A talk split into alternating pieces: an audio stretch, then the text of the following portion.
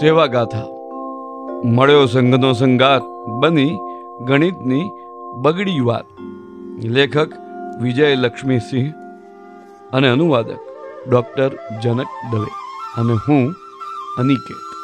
દૂરવર્તી ચીનના સીમા પર આવેલ હિમાચ્છાદિત તાવાંગથી છપ્પન કિલોમીટર દૂર, આઠ હજાર ફીટની દુર્ગમ ઊંચાઈ પર બોમદિલા નામનું એક સ્થાન છે.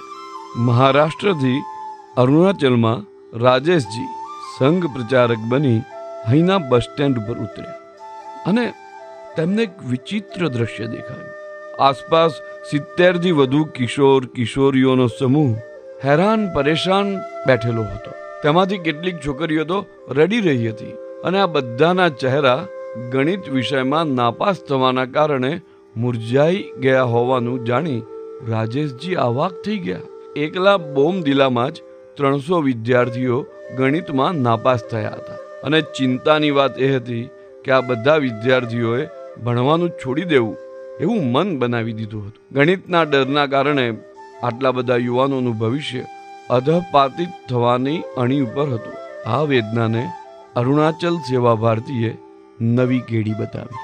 આ બાળકોમાંના ગણિતના ડરને દૂર કરવા સિત્તેર દિવસના એવા અભ્યાસક્રમની સંરચના કરી કે જેનાથી સમિતિ દ્વારા કાલખંડમાં ગણિતનો અભ્યાસક્રમ પૂરો કરવામાં આવે.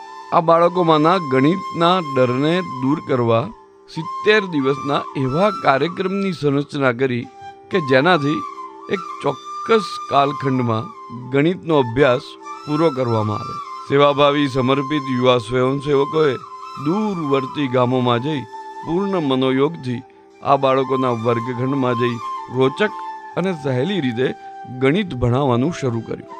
વર્ષ બે હજાર નવમાં શરૂ કરેલા વિશિષ્ટ પ્રયોગના કારણે અહીંના બાળકોને ગણિતનો માત્ર ભય જ દૂર ન થયો.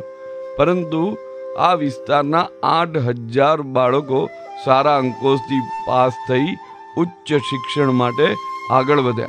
અને એમાંના કેટલાક તો વર્તમાનમાં સારા પદો ઉપર પણ પહોંચી ગયા છે. પૂર્વોત્તરના દુર્ગમ જીવન પરિસ્થિતિની કલ્પના આપણા માટે કઠિન છે. બોમદિલા જેવા કેટલાય ગામ છે જ્યાં આખું વર્ષ હાડ ધ્રુજાવતી, ઠંડી અને વર્ષના સાત મહિના વરસાદ હોવાના કારણે વૃક્ષો કરમાઈ જાય છે અને ચોખા અને અન્ય ખાદ ઉપજાવવું કઠિન બની જાય છે. નાની મોટી વસ્તુ ખરીદવા માટે દુર્ગમ ચઢાણ ચડીને જવું પડે છે. વાંસના ઘરોમાં અંગીઠી એટલે કે નાનકડી સગડીના તાપના આધારે કઠિન રીતે જીવવું પડે છે. બાળકો માટે સરકારે શાળાઓ તો ખોલી, પણ તેમાં ક્યારેક શિક્ષક તો ક્યારેક વિદ્યાર્થીઓ નહોતા આવતા.